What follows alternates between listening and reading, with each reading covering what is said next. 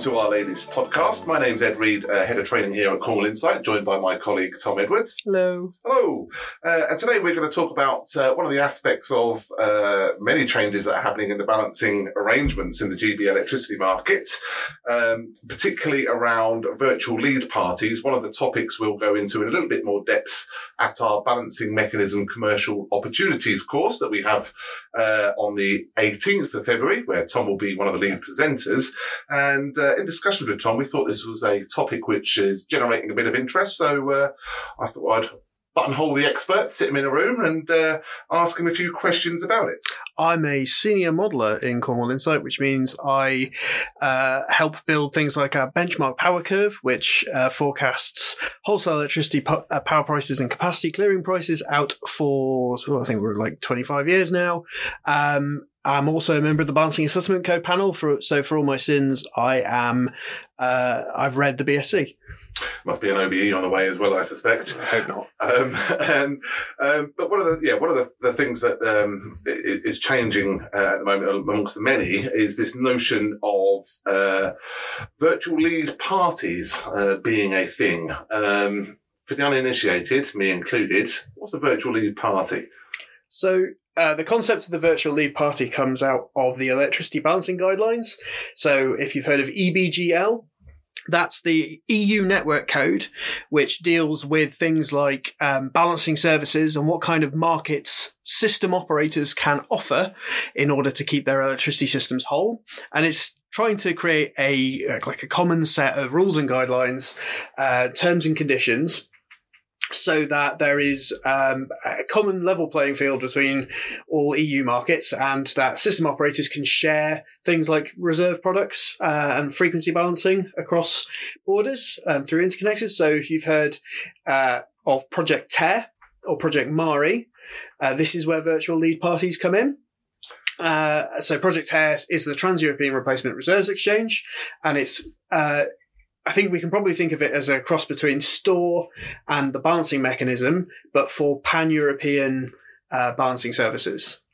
And part of the requirements in the EBGL and the Clean Energy Package, or one of the European uh, electricity market packages, is that there is a role for demand side response um, participation in energy balancing services. That's not just being a supplier and it's not being a generator. So, so in essence, then, I think given this is coming from, from Europe and trying to, as you say, implement common approaches across uh, Europe. We'll, we'll, we'll, put Brexit to one side for now and, and probably for the rest of this podcast. Um, but in essence, what this is trying to do is widen the pool of those that can access that market, I guess, for want of a better word, outside of the usual long-standing providers of, of service to, to, to, to the system operator, the ESO for balancing, which is largely the, the license generator and in theory the license supplier. Yeah. Right? Uh, so in um, kind of EU network code world, there are these concepts of a balancing responsible party and a balancing services provider a balancing responsible party is what we think of as a supplier or a generator in the balancing and settlement code. They're the party who are responsible for accurately notifying contracts and they're on the hook for imbalance. Mm-hmm. And a balancing services provider is someone who provide, well, provides balancing services to the system operator. So that could be, um, a supplier aggregating up small generation or it could be a big generator. Uh, and the VLP is designed to sit in that bubble of balancing services provider where you can provide services to the system operator, but without having the obligations of being a balancing responsible party, which means that you can provide all these services, but you don't have to do trading, you don't get um, uh, exposed to imbalance. So that's interesting then. So you, you, could you could immediately see some perhaps tension then between those with the balancing responsibility.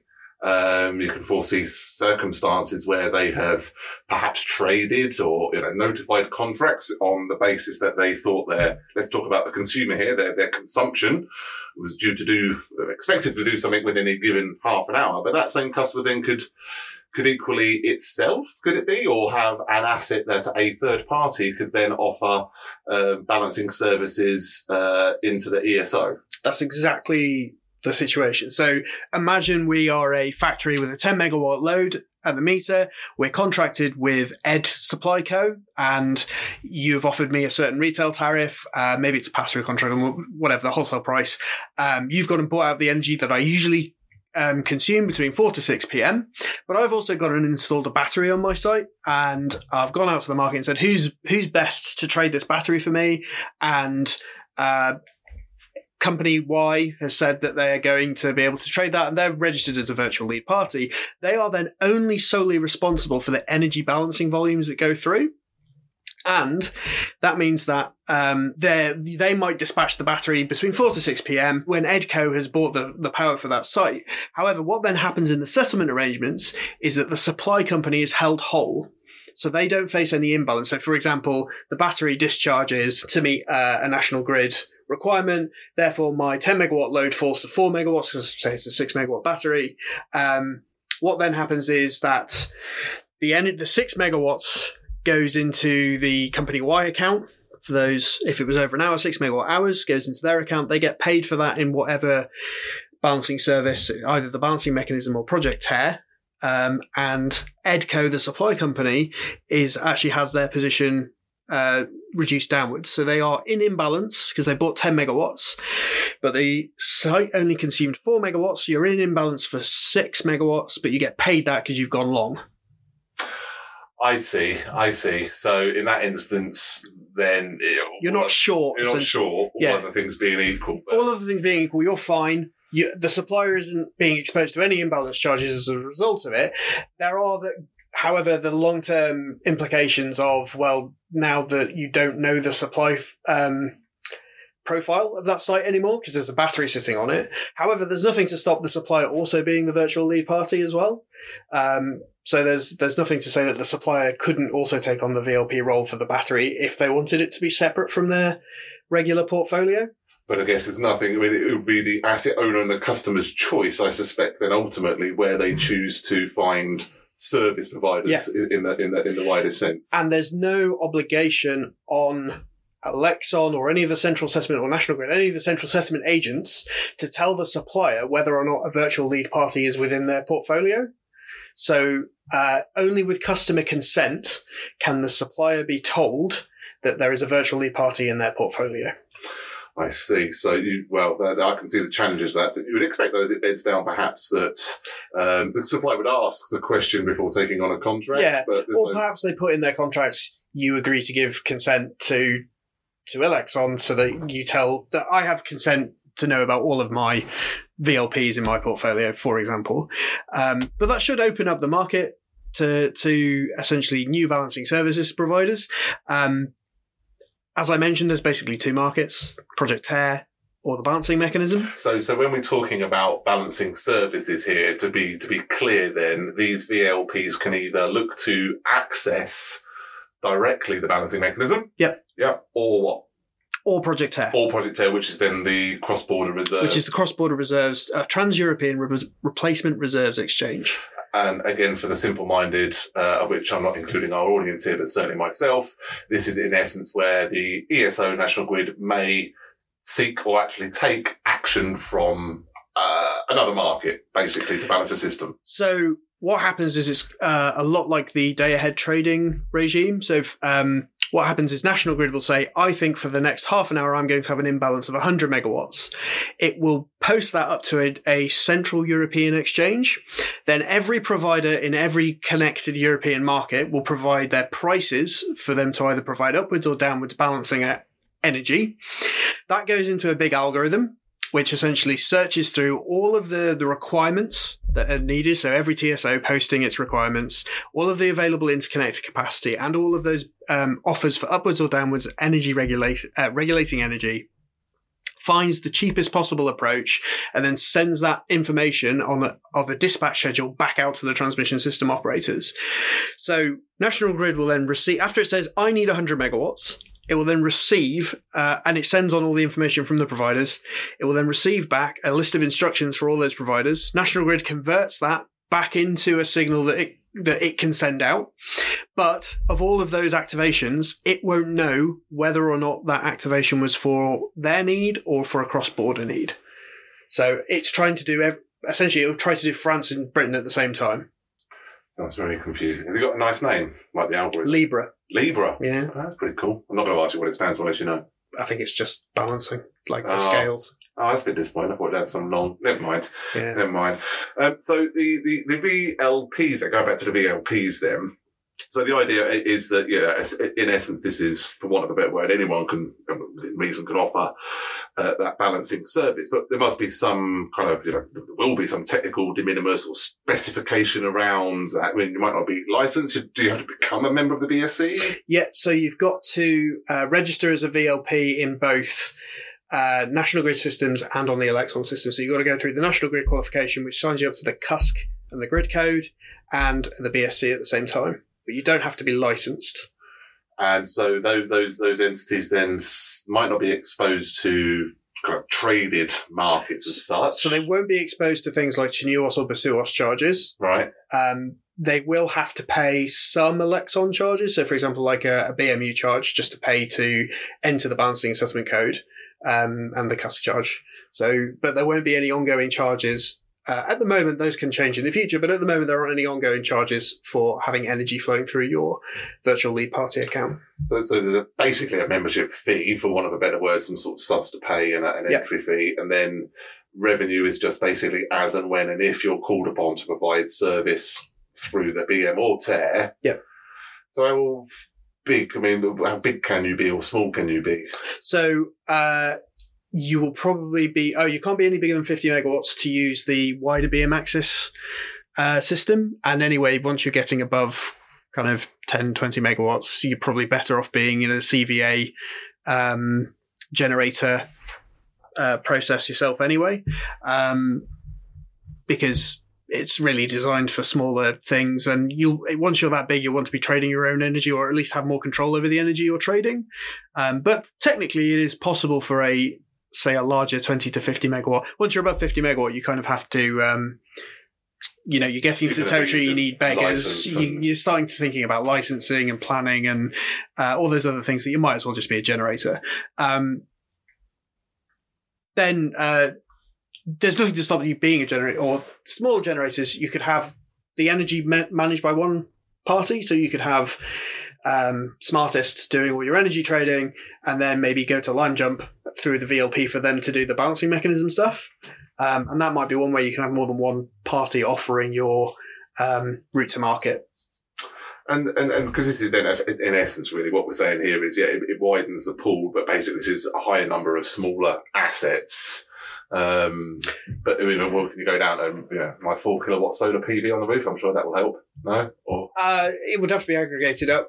Um, and then there's also issues around um, where you are connected in the country. So, uh, Grid would like to know when it asks for something to happen, where that will happen on the network. So, as part of the CUSC um, and Grid code arrangements, you're going to have to say which GSP the, the power's coming on. but no Uh, more than that. Yeah, but a GS, I mean, there's like 300, 400 GSPs. So, that's quite Quite granular. quite granular as, as far as the transmission system goes. And I guess then, I mean, the, mundane but important, I guess, is is what kind of metering does that asset require and comms? Yep. So half hourly metering is a requirement. So you do have to be half hourly metered. BSC half hourly. Yeah, BSC proper proper, proper half proper hourly grown up half hour metering. Yeah. Um, and then in terms of comms requirements, this is where it will get expensive uh, because traditionally to enter into a balancing services, uh, like the balancing mechanism, uh, you would need EDT electronic data logging and EDL, sorry, EDL electronic data logging and EDT electronic data tagging, which are the systems for sending information to National Grid about um, this is what my asset can do, this is what it's supposed to be doing, and these are the prices I want for deviating from my schedule. And that comms equipment is not traditionally cheap. Um, and usually you would expect, say, this kind of a big portfolio of stuff to have one comms point which it communicates, and then every. Uh, so it's probably not ideal for a VLP unless you're getting to quite a big scale. Uh, that's where the BM Access comes in, which is this new system for entering basically uh, an over the internet application programming interface API that you can use to communicate that information with National Grid rather than having the dedicated comms lines which come with EDT EDL. I see. So I mean, the so there are moves afoot to recognise that one of the barriers potentially could be that comms bit, but there are other routes explored in place. Yeah. Um, yeah. So I, I don't know how many people are using. So it, it went live in December. Um, the uh, Project TERRE, basically the, the systems for it. Uh, but it takes about six months to register a VLP. And as far as I'm aware, something like three to six, I think it's somewhere in that range of parties are currently going through the qualification process. Um, so it's not like we've had an enormous influx of new entrants as a result of it. Would you, would you expect that though? I mean, I mean, yeah, because I would have thought that you know, well, on first blush and first glance, given what you know wider aspirations are for a smarter, more flexible system, and da da da da da. would you expect more than three or six parties doing it? And obviously, we can't name who they are unless it's public. But I suggest they're going to be those that are already in the activity of aggregating in some shape or form. Um, Probably, but they've not been named who they are because that is a confidential process. Um, we will know when once they're qualified. Um, but at the moment, I'd expect it to just be the normal names who, you know, suppliers and aggregators who already deal with large customers and their electricity uh, supply arrangements to be to be entering, and that if it does prove to be a simple and easy, you know, if the aspirations around wider BM access uh, and these virtual parties, you could see new people entering and trading, uh, but then it's a complicated part of the electricity system because to trade in these markets you have to have an idea of okay what do i think the imbalance is going to be? What are all the other people i'm competing against? Because there's I mean, there's what, 300, 400 large generators alone in this market, units anyway. Uh, so, you know, it's not a uncontested space. It's not uncontested. I guess this isn't a, of itself, standalone, isn't a panacea for a business model, or equally, I think from what you're saying, either isn't, isn't going to be the, the, the be all and end all, but this is a, so is it fair to say a step in the direction of making these, uh, markets, balancing markets, if we can call it that, um, potentially more liquid, um, allow for more, either more players from the existing uh, fold, I guess, or, or, perhaps with one eye on the nearish future, others to come in um, and, and, kind of augment yeah.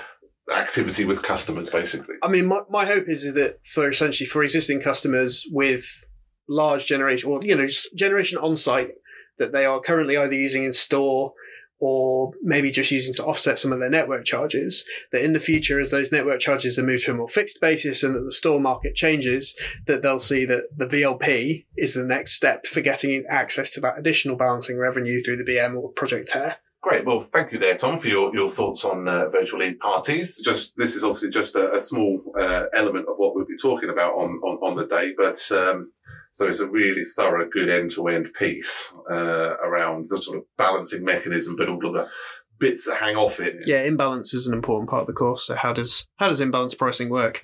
Uh, what, what kind of exposures do you do you face? Is this where you're going to talk about vols and lops? Vols, lops, RSP. Uh, I can throw acronyms at you all day, and I will try and explain them uh, at the course. Well, um, I'm sure there'll be uh, people knocking uh, down the door to get there and to, to hear more. So I said, we've got more of that uh, to discuss at the upcoming course on the 18th of February.